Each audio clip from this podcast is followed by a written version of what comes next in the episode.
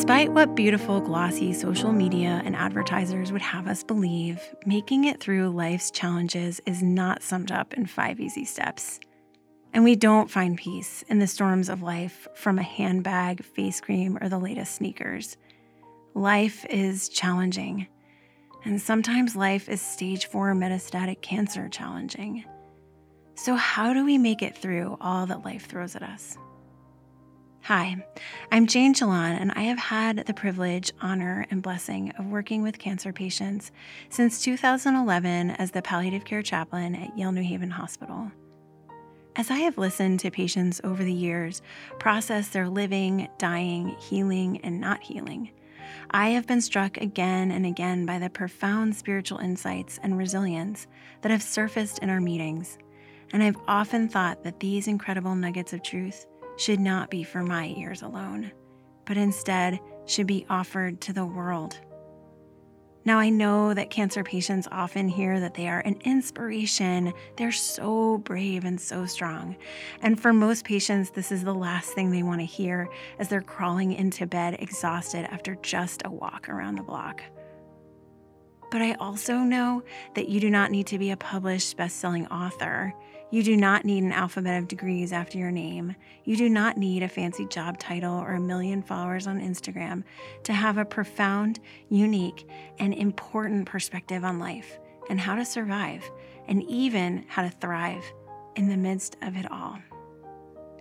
The patients, caregivers, and clinicians that you will hear from have been through it all, supported it all, and seen it all. The stories, interviews, and voices you will hear in this podcast will change you. They've changed me, and I have watched as they've changed others. So get ready to laugh, cry, and be moved to a deeper place. Get ready to find a way forward. Welcome to In the Midst of It All.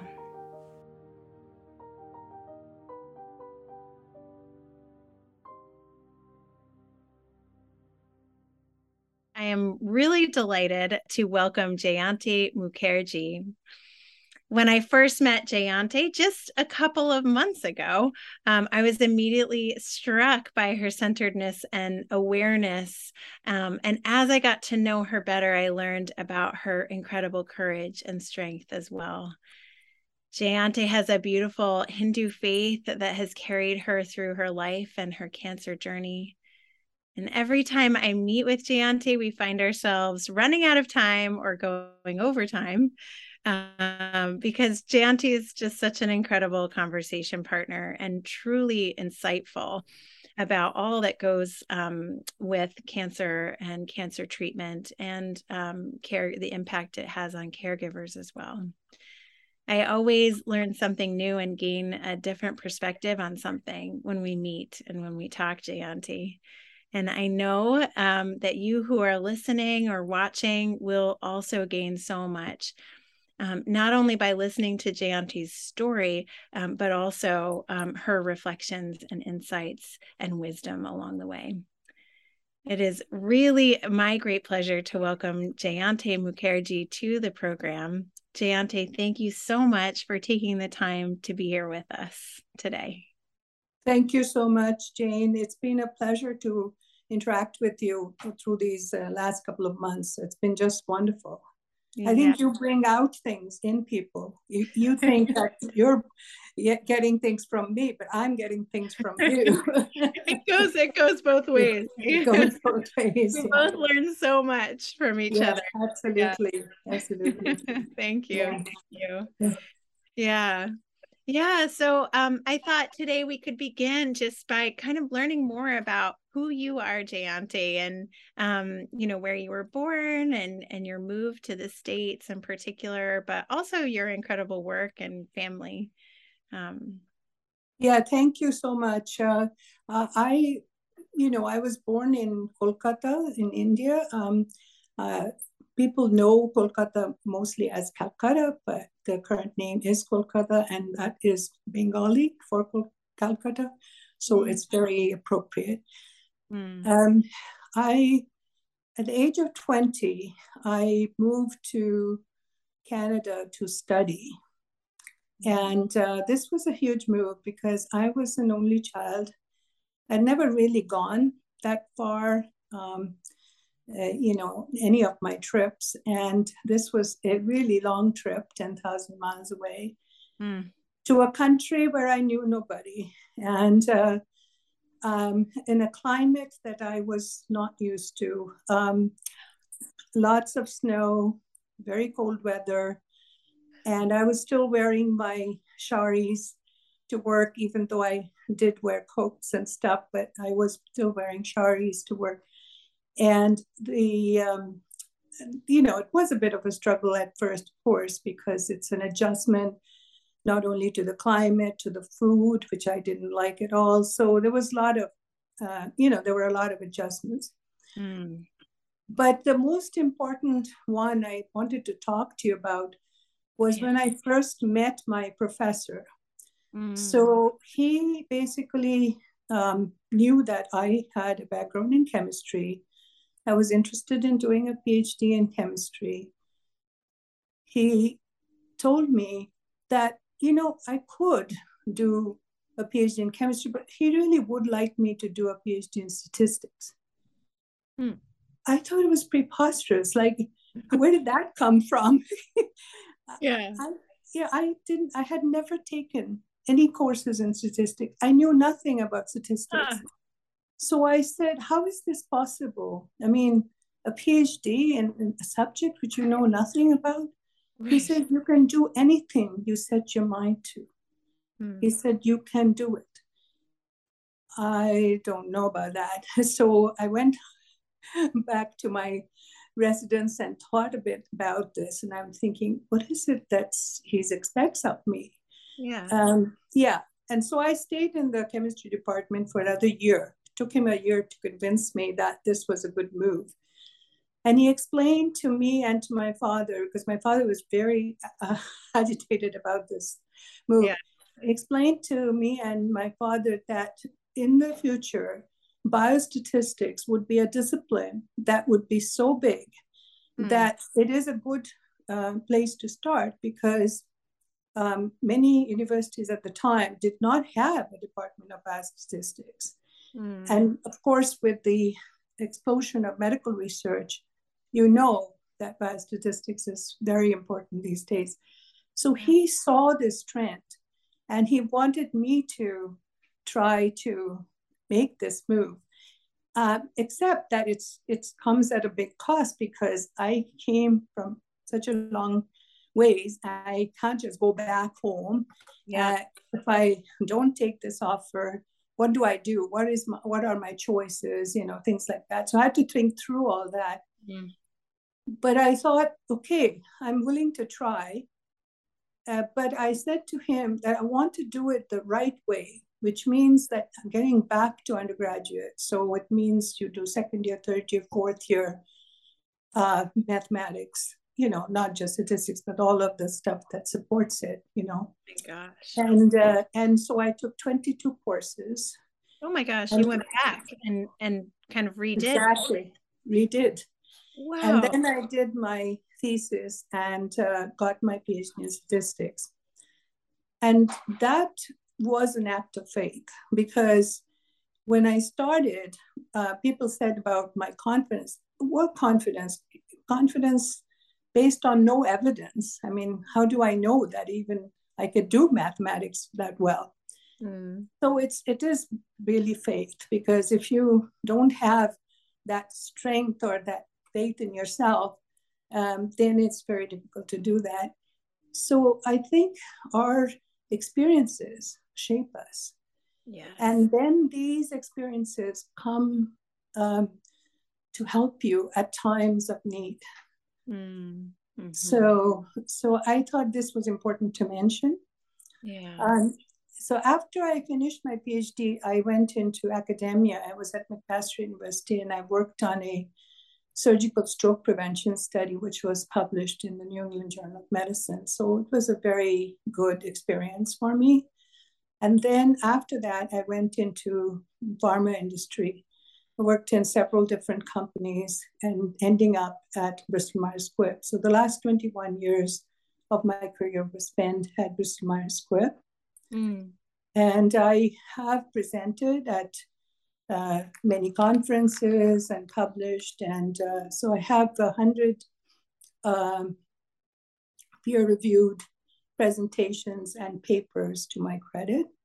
Um, and I've obviously enjoyed that whole, um, you know, the all, all, my time working. I've enjoyed it thoroughly. I just cannot say enough about how wonderful it was to be given um, those experiences. Um, and then I retired at the end of 2018. Mm. And um, few months after, my life changed. Mm. But before that, I wanted to mention that I am a, a wife, a mother of two sons, grandmother of three children, um, two of them girls, one boy. And that gives me tremendous joy. Um, so working was fun, but having family and people to spoil is even more fun.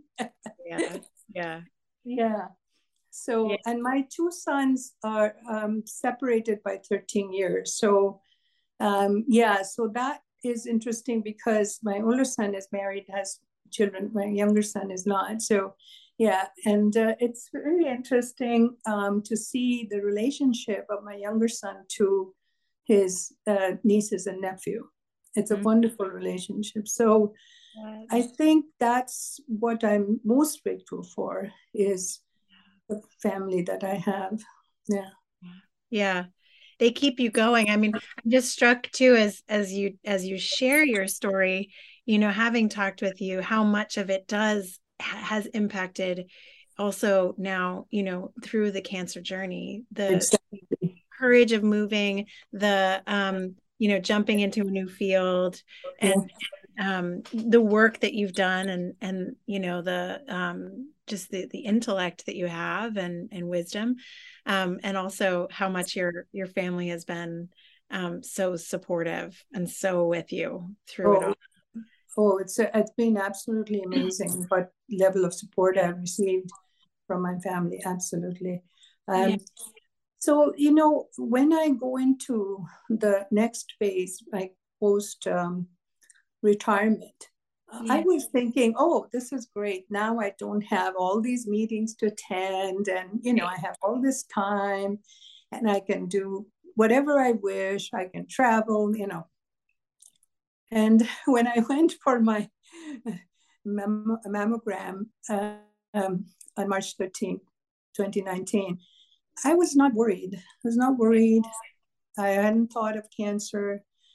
I should have because uh, I hadn't had any mammograms for more than 25 years. So that is not a good thing. I should not have done that. I was so worried about false positives and things like that. Um, but it is not a good thing to do, obviously. Mm. And then I went um, for my mammogram and it was taking so long. I thought what, what is going on? Are there technical glitches that you know the pictures are just not turning out right? What right. is going on? And then i realized that no there's something not quite right about this. And i went to the waiting room and the radiologist came and sat next to me. He spoke bengali by the way. And uh, yes yes that's true. Wow. and he, he said to me um, he asked me a bunch of questions. And then he said to me, I think you should see an oncologist. Um, if you don't, it's the, you know, the, the outcomes would be very bad. Yeah. So that made me realize that wow we're not dealing with you know picture glitches but rather uh, you know something more serious Right. Um, so then I talked to my primary care physician, and uh, she said that I have to go see uh, an oncologist at Yale, at, at Yale Smilow. And I said, Oh, can I just wait another six months and then maybe do it? And she couldn't understand where it was coming from. She said, Absolutely not. you have to go now.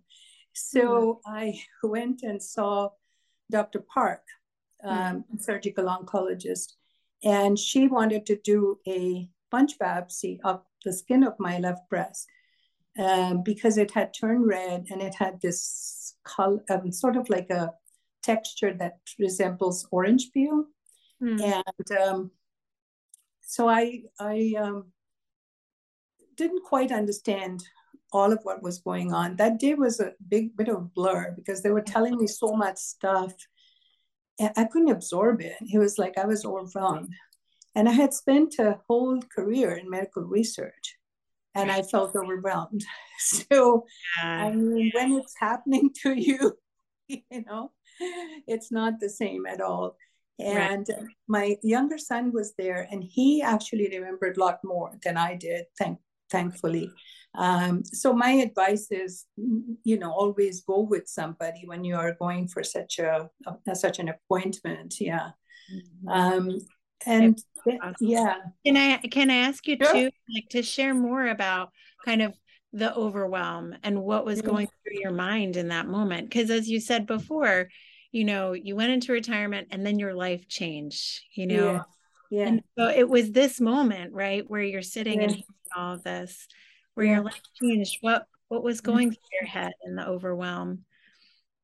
Yeah so mm, the one uh, the one of the big things that was going through my head was you know i've heard breast cancer you have mastectomy. So i started to think well i have to go through surgery.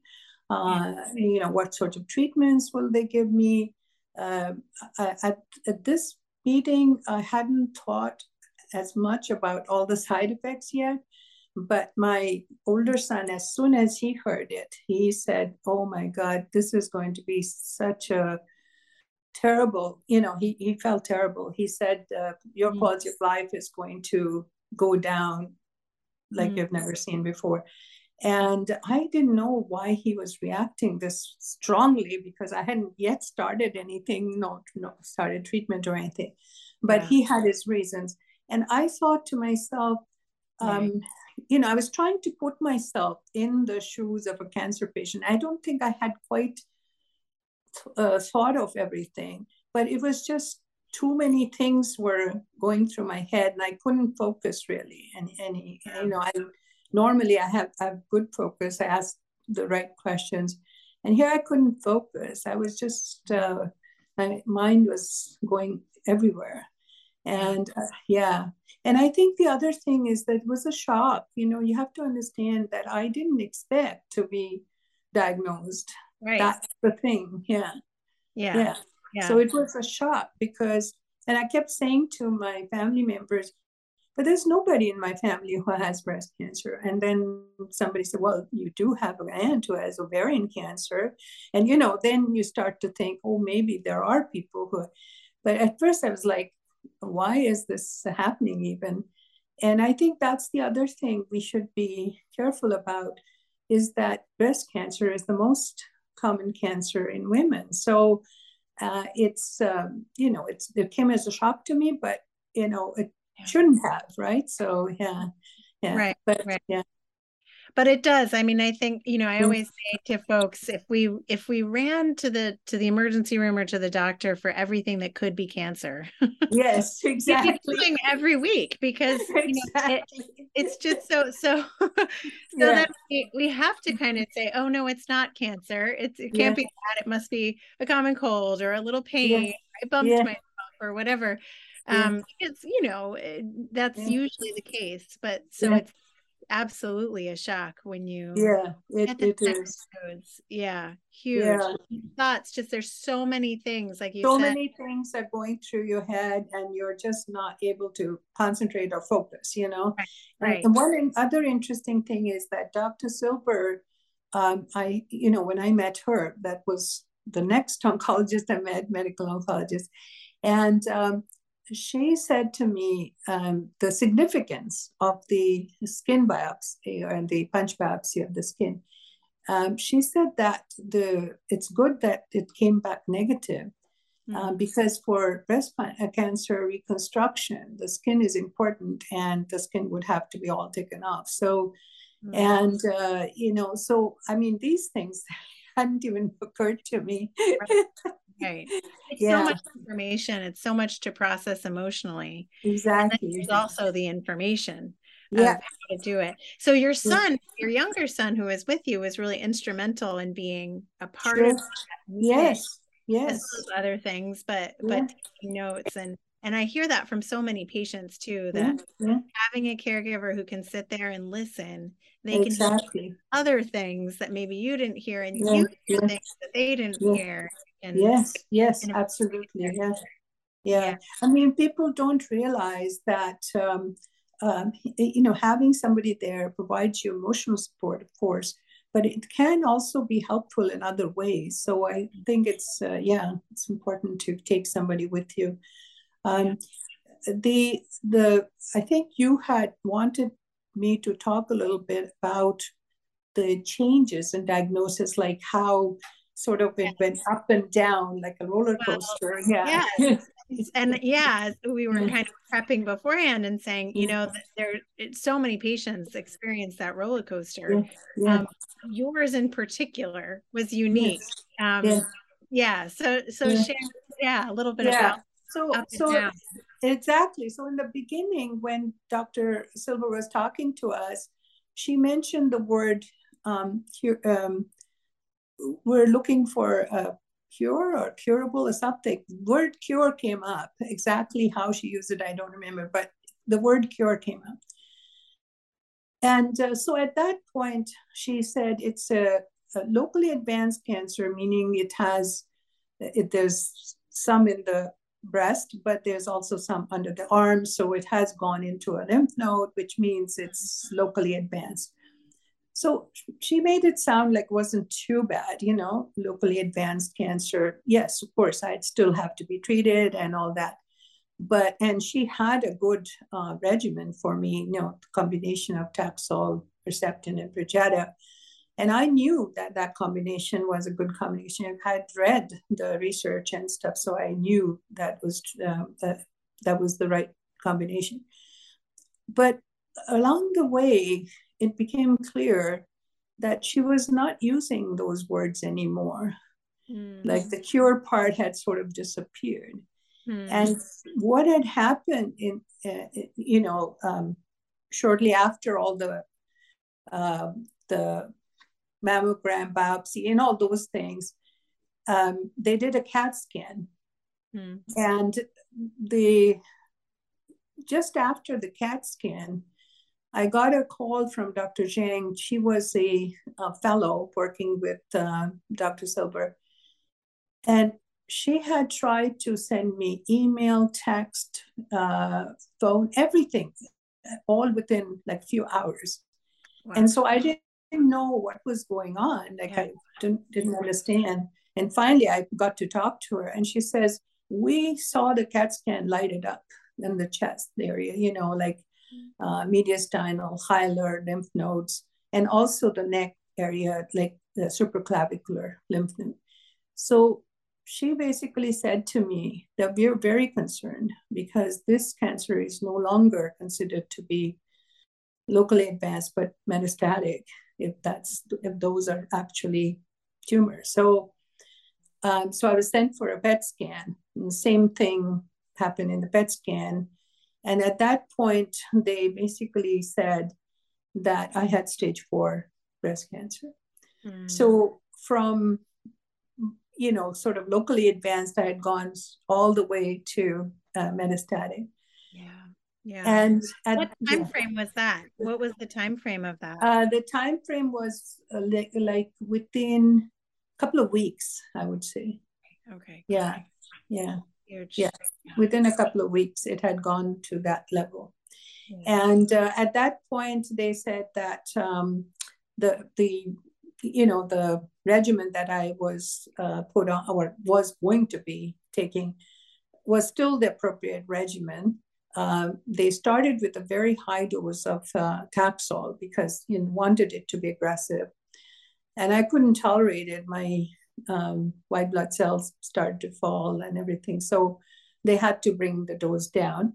But other than that adjustment, they were able to continue the, that combination till the end of August. So from May, early May to end of August, that combination, uh, you know, was given to me. But then it was starting to produce um, uh, some side effects that were not not good at all. Like mm-hmm. I was losing my vision, so that was not good. Yeah, so yeah, so I went to see uh, my um, ophthalmologist, and she he's a retina specialist. So he said to me that the blood vessels in my retina are uh, leaking, and um, so I think it is a form of um, uh, retinopathy, maybe you know something. Like, but anyway, he did treat me, and it eventually got better. Um, but I said to Dr. Silber that I don't want to take any more Taxol because it was um, also making uh, my peripheral neuropathy had shown up by then, and it was getting worse too. So I said, between the retinopathy and the neuropathy, uh, I couldn't deal with all of these things all happening at the same time. Right. And, uh, you know, it was affecting my mobility. So um, Dr. Silber said, you know, many people end up in wheelchairs. So I said, you know, um, you know, I can understand that, but on the same token, I don't want to go through this um, uh, this yeah. sort of treatment. Yeah. Yeah, and just to to pause for a minute for for folks who might not know about peripheral neuropathy, mm-hmm. can you share a little bit about the symptoms, like what how, how that manifested for you? Because it's it's a big it's a it's a very difficult side effect. Yeah, it's a very difficult side effect. Um, it uh, produces a, you know uh, sort of a zapping feeling in your in your in your feet because it's like electric current going through, you know, and it's kind of, does this all the time. It's not like, um, oh well, it comes once in a while. No, it's it's fairly regular, you know. And uh, the other thing is that there are par- parts of the feet which are numb, but then there's this heightened sensitivity and other parts, and that's not uh, good because you've got balance issues now because you're not really um, you know putting your feet down properly on the on the ground you know you you have these you know um, areas of numbness. So so that's bad enough. And then you have got this um, terrible pain. And this pain keeps you from sleeping. Like you can't sleep when you have that much pain in your feet. So i remember i used to get up hour and you know every hour and i would use cold packs, you know, on my feet and stuff to help at least a little bit. Didn't quite help that much. I mean, it gave some uh, little bit of relief, but it wasn't that that much. Uh, Phil, what should I do? Like, what is it that I can do for myself uh, in terms of peripheral neuropathy? And um, so I did um, seek out help at that point. But to come back to the story of the um, chemotherapy, yeah. um, Dr. Silver um, wanted to try um, uh, another treatment uh, called TDM1 or Kadcyla. And I had read some, uh, you know, some papers on, on TDM1 and they seemed, it seemed like a very good drug. Most people didn't have any problems with neuropathy or anything. Uh, there was a small percentage that discontinued for neuropathy, but it wasn't a, a you know big percentage. So I thought, okay, I, will have a treatment that you know works and is mm-hmm. tolerable. Well, not so. Uh, TDM1 made it even worse. I mean, I was now mm. having so many problems. Um, you know, not just uh, you know eating. I'm sorry, sleeping, but also eating. I basically um, didn't want to eat at all. And I was losing weight at an alarming rate. Um, I uh, had some problems, abdominal problems and stuff.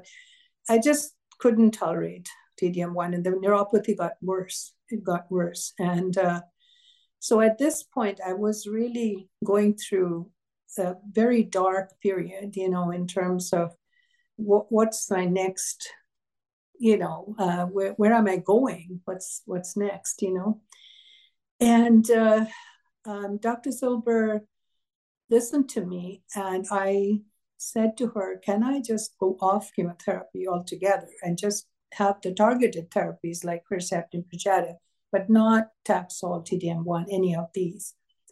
And she agreed, and she put me on letrozole, which is an oral chemotherapy, and uh, Herceptin, Perjeta. And I was very happy about that change because it was so much more tolerable. And but my husband was not. He felt sad. He said that basically you're giving up on your cancer treatment, you know. And I said, no, I'm not giving up. I'm just making sure that I can still keep taking it. And he said that uh, Dr. Silber is an expert, an oncologist, and you're telling her what you should be treated with. And I said, yes, but it's my body, and I know what I can tolerate. And so, you know, it's a my first time when I really became an advocate for myself and said, I can't do this. I have to, you know, ask for a change. Yeah. Yeah. Yeah. And that was a real turning point for you as well to be mm-hmm. able to advocate for yourself and, um, you know, really you know say this is this is what, what i can tolerate mm-hmm. right now and i can't do those other things. And i know you, have also talked about um, kind of having cancer be well cancer care and treatment be sort of a job and um, you know you, when you got connected with palliative care in the midst of all this mm-hmm, mm-hmm. also learning to advocate for yourself as a member of the team Right. Yes. You're not just kind of over here and there's a team that's working. Right. You're right. actually yes. a part yes. of that team. Yeah. And yeah. advocating for yourself is critical, actually. Yeah. What yeah. you did in saying, this is what I can tolerate, this is what I can't tolerate, was right. really important to your care and treatment. Yes. Yes, absolutely. Absolutely. I think that one of the things that I um, felt was at the time um, Dr. Silber suggested I go uh, to see Leslie Blattman, uh, palliative care. That right. was huge because when I arrived at her office, I was a wreck. I was trying to be strong, but I was not feeling good at all. And I asked her, can I maybe take marijuana or something? Because, you know, it might help me with my appetite and sleep or, you know, things like that. Um, whatever, you know, anything that can help, I was looking yeah. for. And uh, she basically put me first on gabapentin, and then uh, when gabapentin doses had to be kept on, you know, she had to keep on increasing the doses. She said, "Okay, we'll switch you to Lyrica," and I have been on Lyrica since then. It's really, it has really helped me. I think Lyrica calms the brain down. Like even though the pain's not all gone, yeah. But somehow Lyrica has that effect on the brain. Mm. And it made it all so much more tolerable. And I could do more, you know, like mm. instead of just lying in bed and feeling terrible.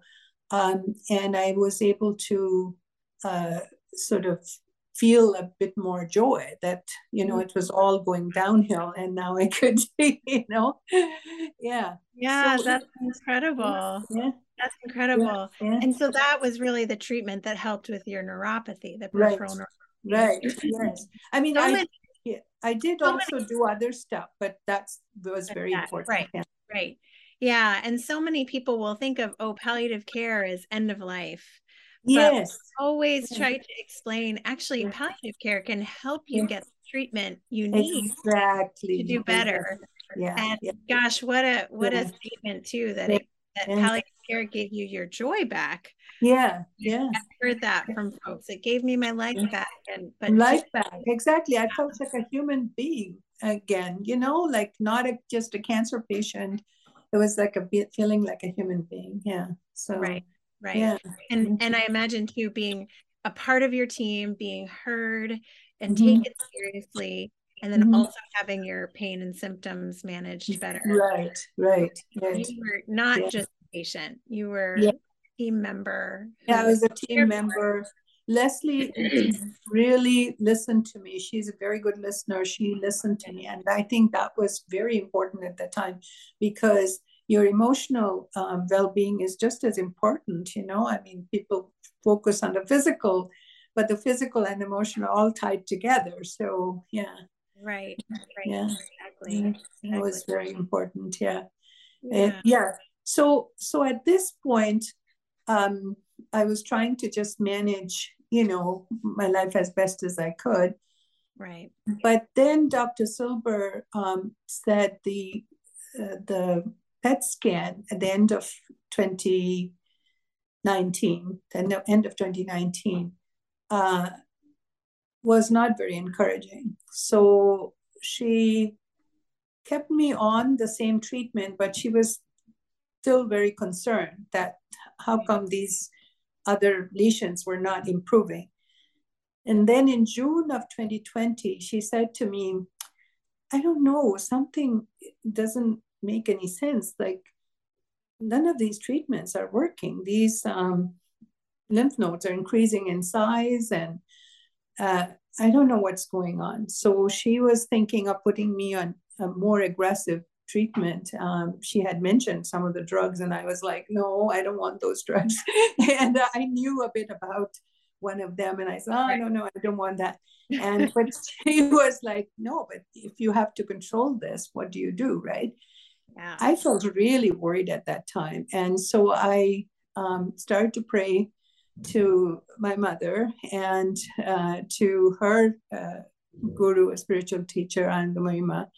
And it was mainly because I had I was like thinking, what should I do? You know, you know, where where do I turn to? And I turned to um, uh, you know, to my mother who uh, you know, life had looked after me well.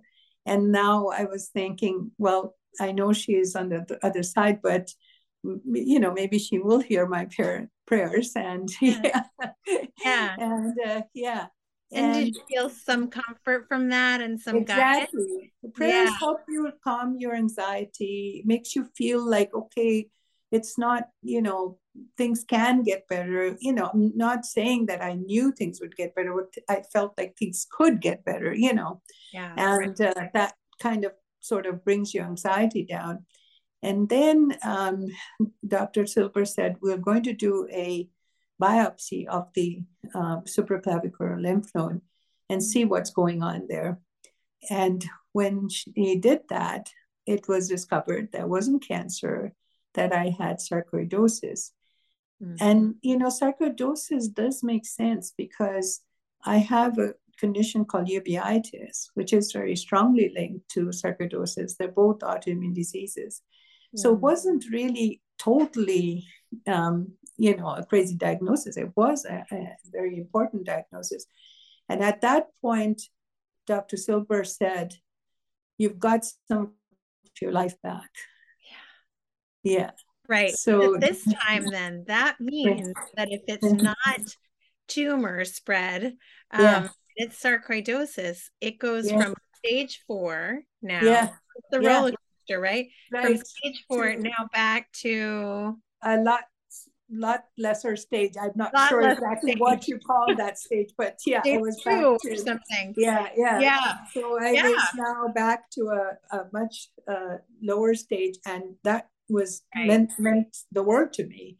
Uh, Right. because yeah, so Yeah. then uh, after that, then uh, Dr. Silber said, okay, now I'm going to pass you back to Dr. Park, and she can now take care of you because you know she's the surgeon, and she recommended uh, a modified radical mastectomy and uh, removal of 20 lymph nodes under my arm. And that was the surgery I had. And after that surgery, they discovered that I was uh, what they call um, pathological complete response. I think there is a name for it, PCR or something, Wow. small p, Wow. capital C, capital R. And that was huge. It I was cancer free.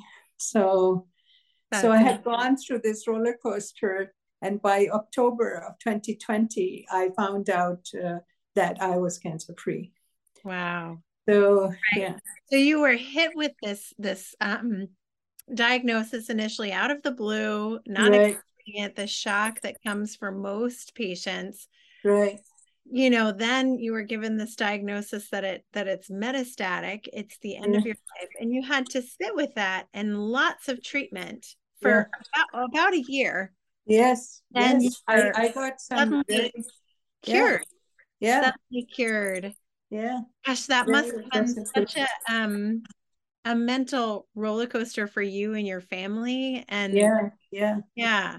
Yeah I, I should share more yeah. about that the mental yeah i should mention something there. That actually is a very good um, uh, thing to talk about. So one of the things i remember when i was going through this very dark period something yeah. i did not share with my family because i didn't think they it, you know I, I didn't feel comfortable sharing this but the five year survival rate of people who have uh, stage four cancer is 20%. So, uh, and some people don't survive five years, they survive maybe two years or three years at the most, you know.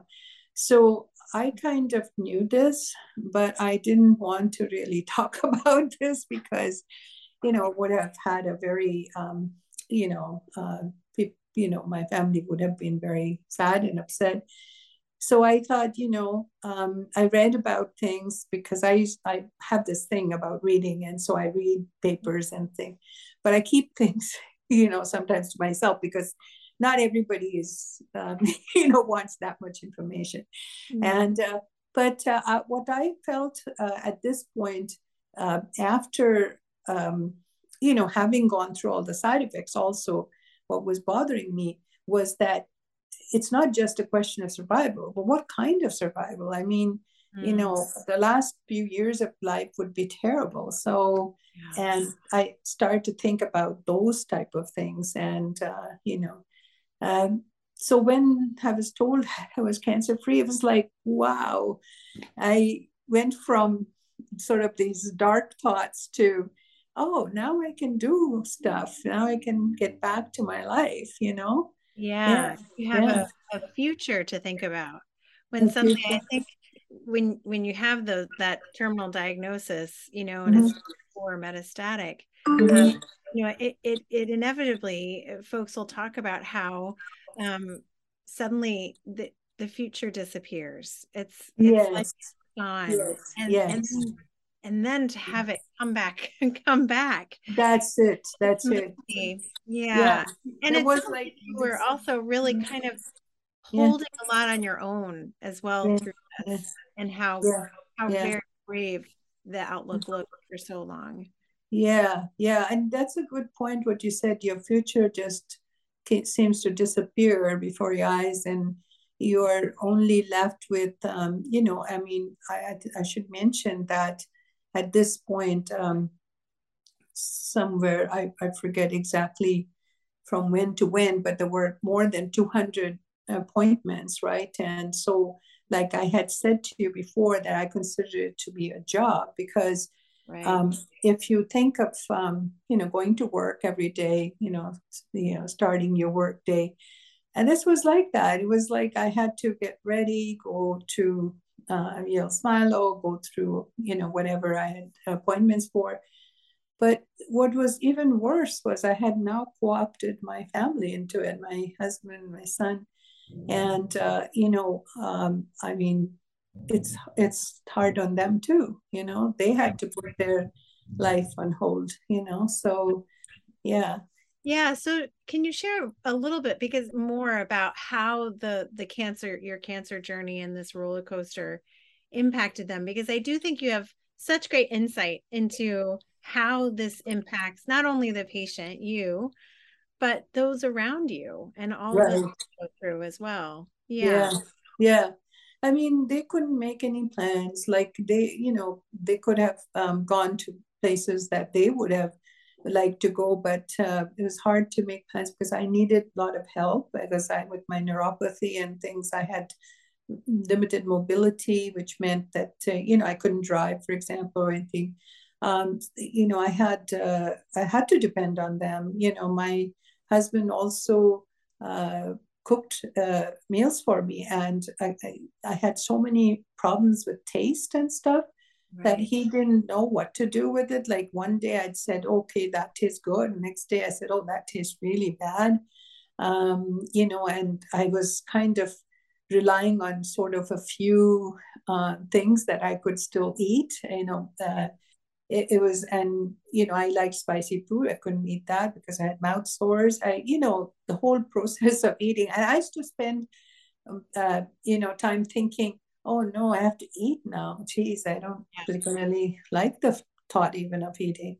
So it's just um, it's hard, and you know, the person who is looking after you, that person is doing the best they can, and yet you are like, I don't know, that's uh, that doesn't taste good, and so what? Now he has to make another meal, you know. Yeah. Um, yeah so that was very, uh, I think, hard on everybody um, because you know the their life basically became more like looking after me, you know, and uh, yeah. yeah. So it's yeah, it's, it's right. I, I think you have such um, compassion too for your particularly your son who who lives with you mm-hmm. and, and how mm-hmm. much they had to reorient mm-hmm. their lives around all that you were going through and it's um it is it's a big it's a big task for many caregivers mm-hmm. add on to their lives already mm-hmm. And then i know you've also talked about too the emotional support from your son and and daughter-in-law and family mm-hmm. in new york city they may not have been close by but particularly they they also provided oh, yeah, absolutely my my grandchildren provided me with um, you know uh, a respite from all my um, woes and you know troubles that I was going through. And I remember Dr. Silber saying to me that that's the best uh, thing that can happen is they come and stay with you. And they did at that 2019. They stayed for a while with me, uh, mm-hmm. with us. And uh, Dr. Silber said, you know, they are um, inherently selfish at that age, and it's good for you. And I said, it is, it was really good for me because they were doing their things. They were happy. They were playing. They were, you know, and that's what I wanted to see. I didn't want them to, you know, um, feel the weight of everything. And they were, you know, young enough that they actually, you know, they were um, okay. Uh, whereas their parents were not so okay. And uh, my son was really quite sad about everything and uh, but you know they came to visit and like i remember 2019 thanksgiving they were all here mm. which was nice. I mean i couldn't enjoy it that much but at least they were here you know? So they came and everybody was um, you know at the dinner table and uh, you know that had uh, a, a good feeling for me that they were still here. They were enjoying the dinner. I may not be able to but they are here. Yeah. So yeah. Yeah yeah. Yeah. So when you th- uh, talk about compassion i feel like one of the things that people don't understand uh, that well is, is how caregivers at um, at like Yale Smilow felt, you know, uh, because I felt the the warmth, you mm-hmm. know, and I I could see that the you know the team they were um, not only providing me with high level professional care, which they're very good at, of course. I mean, that goes without saying. But there was a certain level of empathy that I felt. And I think that's very important. A smile here, uh, ask question, question there. Um, you know, maybe you could try this. It might make you feel better. You know, uh, all this kind of thing uh, is very helpful. Mm-hmm. Yeah. Yeah. Yeah. Well, and, and honoring you as. Again, as a member of the team. Mm-hmm. I think is so important and knowing, you know, from from our perspective as clinicians, mm-hmm. knowing that you are a part of the team, you are mm-hmm. center mm-hmm. really yes. honoring yes. you as as is who you are, not yes. just illness. yes. Yeah. All of who you are and and then i think that you know helps us have compassion and empathy yeah i i think uh, i think it's it's a two-way street it's true i you know i have to at least show uh, empathy towards them uh, you know, and uh, they, on, on, the other hand, they were also showing empathy to me. So yeah, it's it's yeah. a two way street. Um, the other thing I wanted to mention was, yeah. you know, when after the surgery, when I had to go for radiation, because I mean, initially I was like, why do I have to have radiation? I'm cancer free. No, cancer can return. So you have to have the radiation. So I went to see Dr. Knowlton, and Dr. Knowlton told me that I have to have six weeks of um, radiation, Monday to Friday every week. Mm-hmm. And I went home and I said, you know, do I have to have six weeks? And then I read the paper and it said you could get away with three weeks if you have no reconstruction, you know, after surgery. So I said to Dr. Knowlton, why can't I have three weeks? you know, I mean, yeah, it says that. So she looked into it and she said, You're right. I and she had spoken to the European oncologist, radiation oncologist, and they had told her that the US has the guidance for six weeks, but in Europe, they have changed over to three weeks. So, and so I thought, you know what, that's good. That's a good thing I asked. And that was another uh, way I advocated for myself. Yes. and I ended up with three weeks. And uh, you know because i didn't have any reconstruction. And if you have reconstruction now the, the guidelines are different. Uh, yeah. so yeah it's still six weeks. But um, uh, so that was another time. And dr knowlton was very nice about it. She kind of listened to me. I she said to me when she first met me and she was talking to me about you know the radiation side effects i kind of zeroed in on lymphedema and mm-hmm. she said, um, Why did you zero it? I noticed you zeroed it. I said, Yes. and I said, I can't afford another um, side effect like that. With the neuropathy, I've had enough. Yeah. If I have lymphedema on top of it, I would not be able to do anything. So yeah. I'm like, no, no, I don't want this. can you describe, you know, from your research, what you discovered about what lymphedema could be and what it is? Yeah, because the the the, the lymph doesn't flow properly, so the arm just keeps on increasing in size, and then it would happen in my left side, of course, because that's where my left breast was removed. And you know, surgery itself can cause some of that when you take off so many lymph nodes and stuff. But then the radiation can make that even more so. And then when the arm gets so big, it can't function, of course. And then without arm, I mean, you have problems with your feet. So some of the thing this uh, is depending on your arms. And you know, if your arm doesn't work, I yeah. was like, wow, what am I going to do? Yeah. So yeah. I had yeah. thought this true. yeah. Yeah. That's good. And then you advocated for for avoiding that then. Is that exactly? Yeah. Yeah. Yeah. Yeah, and I did one more thing. I went to physical therapy. So I used to go to physical therapy to help with my neuropathy because you know I needed to have more strength in my, my lower body to make sure that I don't fall and things like that. But I also had um, the therapist worked on my uh, left arm, shoulder, and all that uh, because of the surgery. He wanted to make sure that that you know didn't become kind of um, painful and stiff and things like that.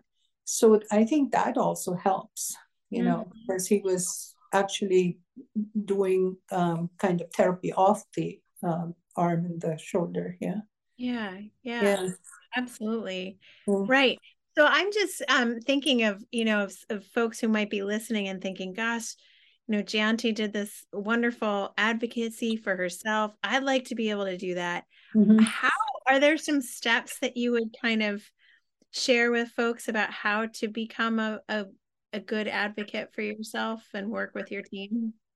Yeah, so I felt that um, there is a fear of um, talking sometimes to people who are, you know, uh, obviously have um, medical degrees, have got tremendous um, um, you know experience and you know the, these are people who you're talking to so sometimes we tend to shrink back a bit thinking mm, i'm not sure i should be saying all this to but I think the way I look at it is that the only person who can know exactly what you're going through is yourself. You know, yeah. yes, uh, you know, studies can help tell you which side effects are more common and things like that. But that doesn't help on an individual basis. Mm-hmm. Individual can still feel something that maybe other people didn't feel quite as badly or didn't have it. So it is important to raise it respectfully, of course, because it's not like, oh, wow, it, it's, you know, my way or the highway. Um, but, you know, raise the issue and see what the response is. And, you know, sometimes when you um, talk in a proper manner to the caregivers, they sometimes will actually agree with you even. So that maybe something has to be done, you know? Mm-hmm. And yeah, so so I feel that that chance you have to take because if you feel that that's important to you, you have to do that. You have to take that chance. Yeah. Right. Right. And I and I would imagine too some some might listen to you and say, "Oh gosh, well you you have a PhD and you know about medicine and things." And so I think it's I think that your answer is really really helpful. All the mm-hmm. more helpful because um, it's not about in a way your it is a little bit you know your ability to do the research and understand the statistics but it's but as you're answering it's it's really more about sharing what you as an individual are experiencing exactly exactly that's what you're an expert on that that is the right way to put it because this isn't about giving it a name or giving it a no just ex, to ex, uh, explain what you are going through um, mm-hmm. and how it's affecting you. I mean, uh, some side effects are less uh, impactful, others are much more impactful. So it's important to uh, ex, uh, explain how it's impacting you and, in, and how it's impacting your family, maybe too, because it could be broader than just you, you know? Yeah. yeah. So, uh, so that that's how I feel, uh, you know, and, and I mean, I may have done research and stuff, but I don't know much about oncology because I never worked in oncology. So, um, yeah, so I think it's uh, it's not necessary. It's only about yourself and what you're experiencing. Yeah. Right, right, right. And and even if you kind of didn't really know about lymphedema or those kinds of things, just sharing your goals too. Exactly. I exactly. want to be able to to move. I want to be able to do the surgery. Could it impact my mobility? Could it impact exactly. you know other things? And and um, can you help me understand that more? Yeah. Yeah. Yeah. Functional goals. I think is the way um, you should look at it too. Like you know, obviously you want to feel better and all that, but functional goals are important, like the ability to maybe go and walk in a park or you know those should be just as important you know right yeah. right and that that actually you know helped uh, as well to get you connected to mm-hmm. palliative care and yes, yeah. you said get your joy back which i love that yes, that's a wonderful way of putting it yes. Um uh, but there are things out there that people may not know of that can really give a lot of relief and so yeah. Um, I think yes, absolutely. Advocating for yourself is so important, and and you are such a good example too of how, um, and you know, of course, you had wonderful doctors, Dr. Silber, mm. um, that, that your your clinicians around you received your your advocacy um, mm-hmm. with passion, yeah, sort of you know taken aback by it, or yeah, yeah. Know, the last time I saw Dr. Silber wasn't that long ago and uh, um, she was so happy for me because she asked me about my son, my grandchildren, you know, all that, you know, and uh, my husband.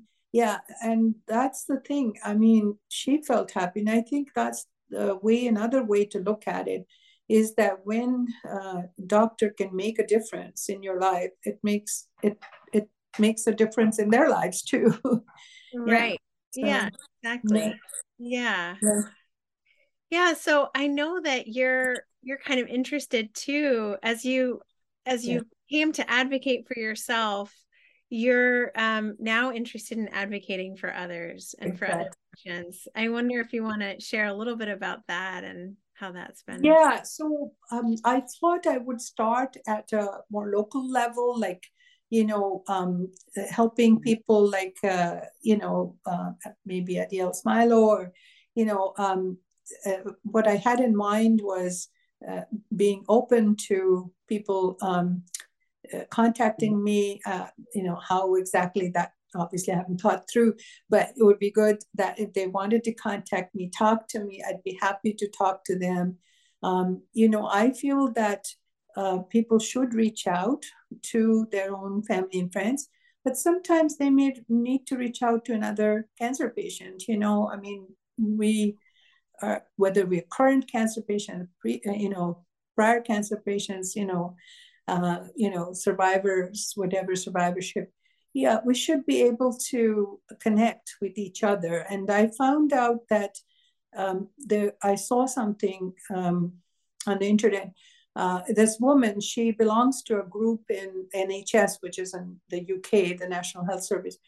And uh, so they have a, a group that does advocacy. And this woman talks about how cancer patients like talking to other cancer patients. They, uh, you know, breast cancer patients especially, they um, uh, they uh, can share more honestly, more you know, um, uh, freely, you know, uh, what they're going through.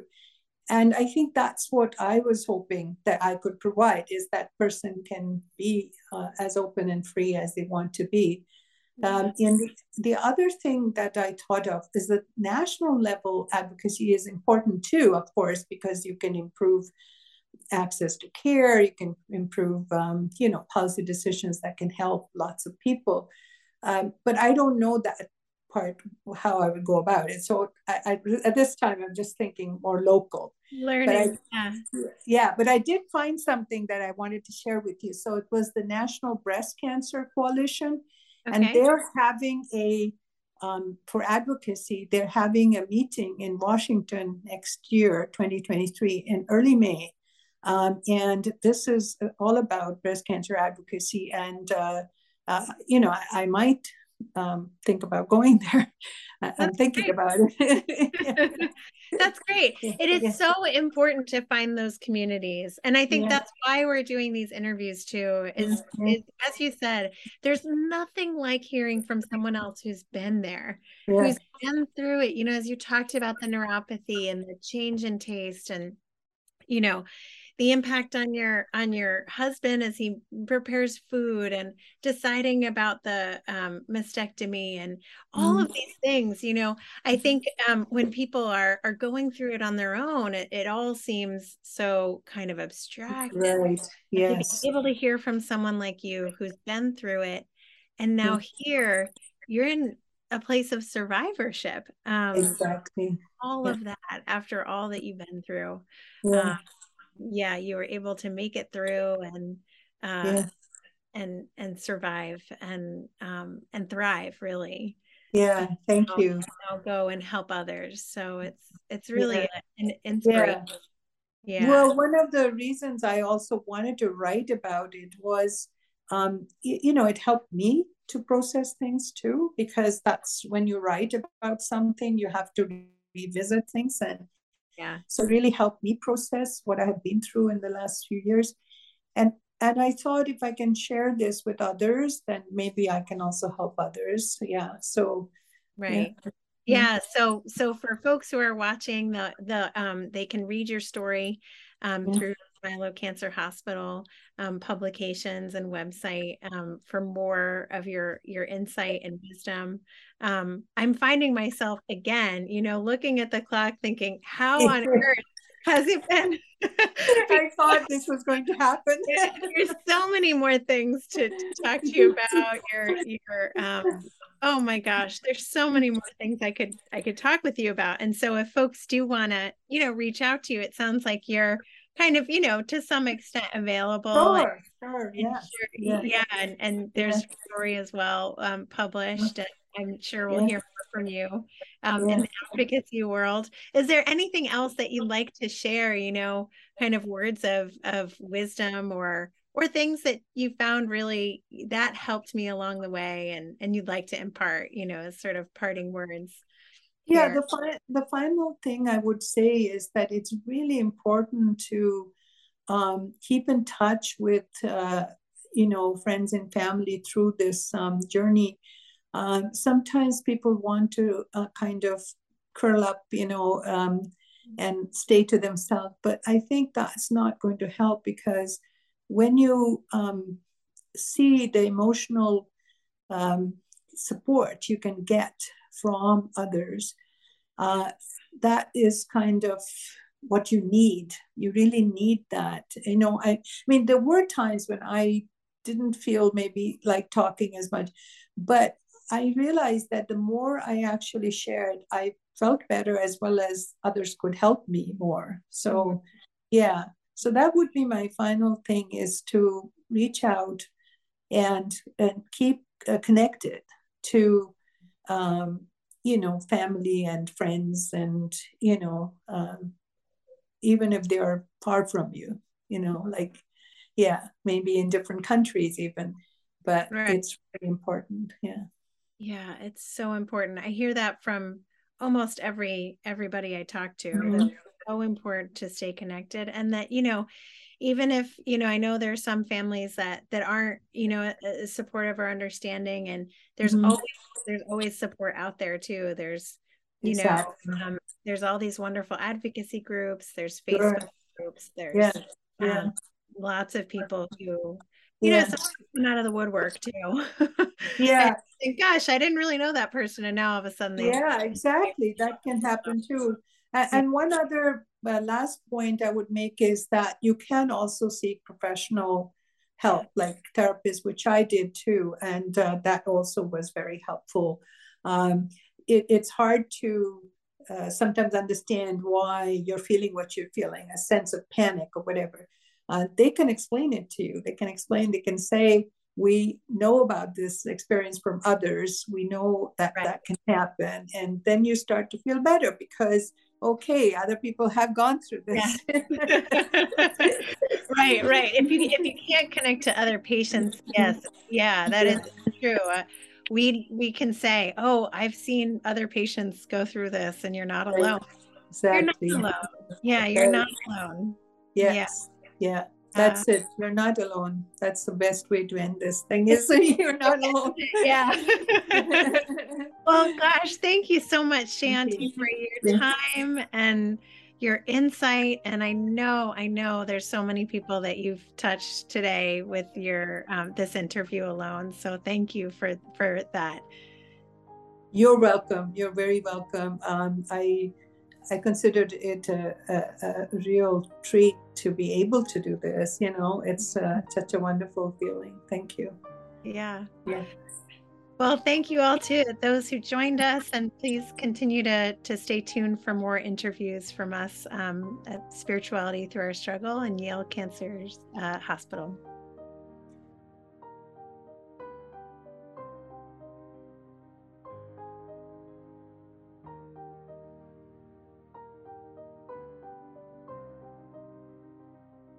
This episode of In the Midst of It All was made possible by the generous support of the Yale Cancer Center, Yale New Haven Hospital, the Yale Palliative Care Program, and the Yale New Haven Department of Spiritual Care. Huge gratitude for Rodney Staggers, a man with cerebral palsy who helped birth this idea and has been a huge creative motivator. Thank you to Ellen Hoverkamp, an artist with metastatic lung cancer, who created the artwork for our podcast. You can find her artwork at myneighborsgarden.com. A big shout out to Emily Montemerlo, who, among other things, helps edit the stories you have heard and who just is a lovely support in every way.